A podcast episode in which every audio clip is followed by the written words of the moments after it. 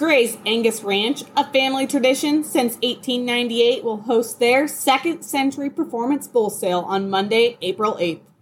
The sale will kick off at 1 p.m. at the ranch southwest of Harrison, Nebraska. Pick from 42 year old Angus bulls, 100 yearling Angus bulls, along with 20 open Angus heifers. Bidding will be available day of the sale through DV Auction. Call Rod or Laura at 308 668 2525 with any questions. Hey everyone, this is Maddie Lamb with your weekly update of the Sandhills Cattle News.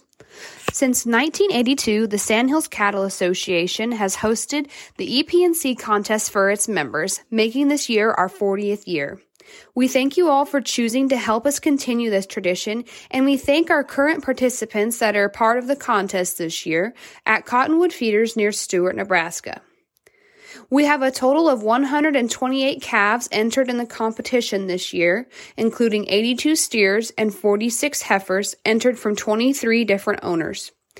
We had four owners who have generously donated steers to the Steers for Students program as well. Wes Kilmurry of Atkinson Livestock, Matt and Christina Blackford of Blackford Ranch of Thedford, Greg and Jolee Nielsen of Nielsen Ranch in Gordon, and Craig and Katie O'Keif of Walking X Ranch in Wood Lake. On November 30th of 2021, we traveled to Cottonwood Feeders to gather the beginning weights and establish beginning values.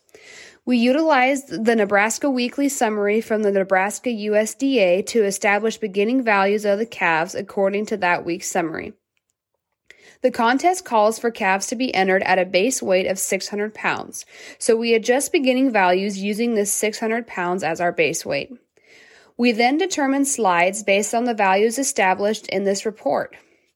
This year, our heifers were base priced at $157.08 per hundredweight or $942.48 per head per 600 pound heifer, with a 2 cent slide per 100 pounds over base weight and a 12 cent slide per 100 pounds under the base weight.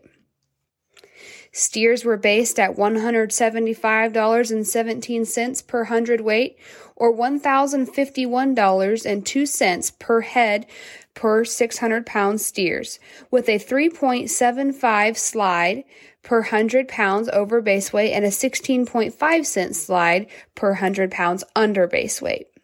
Beginning weights were gathered on November 30th and they showed that heifers averaging 580 pounds, steers averaging 659 pounds, and the pen averaging 625 pounds.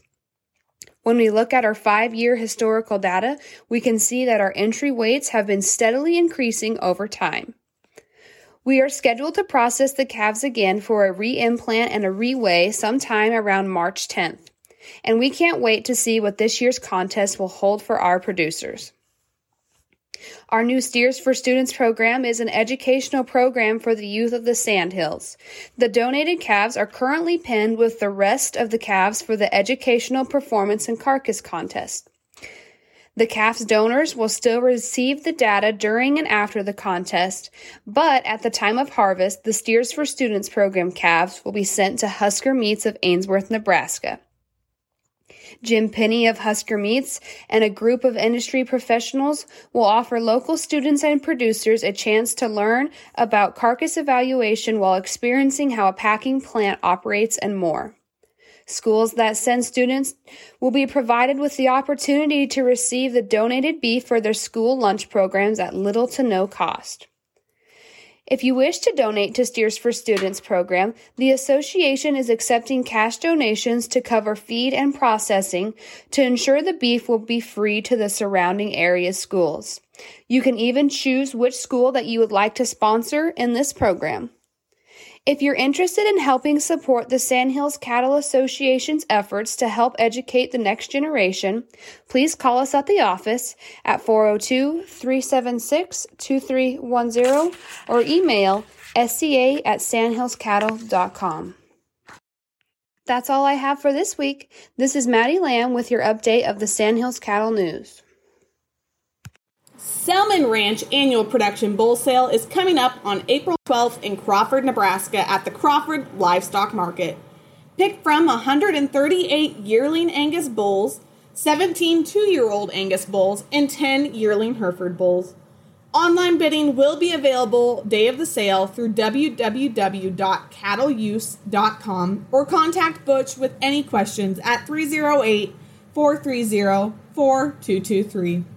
Buy Selman. Buy the very best in quality and service.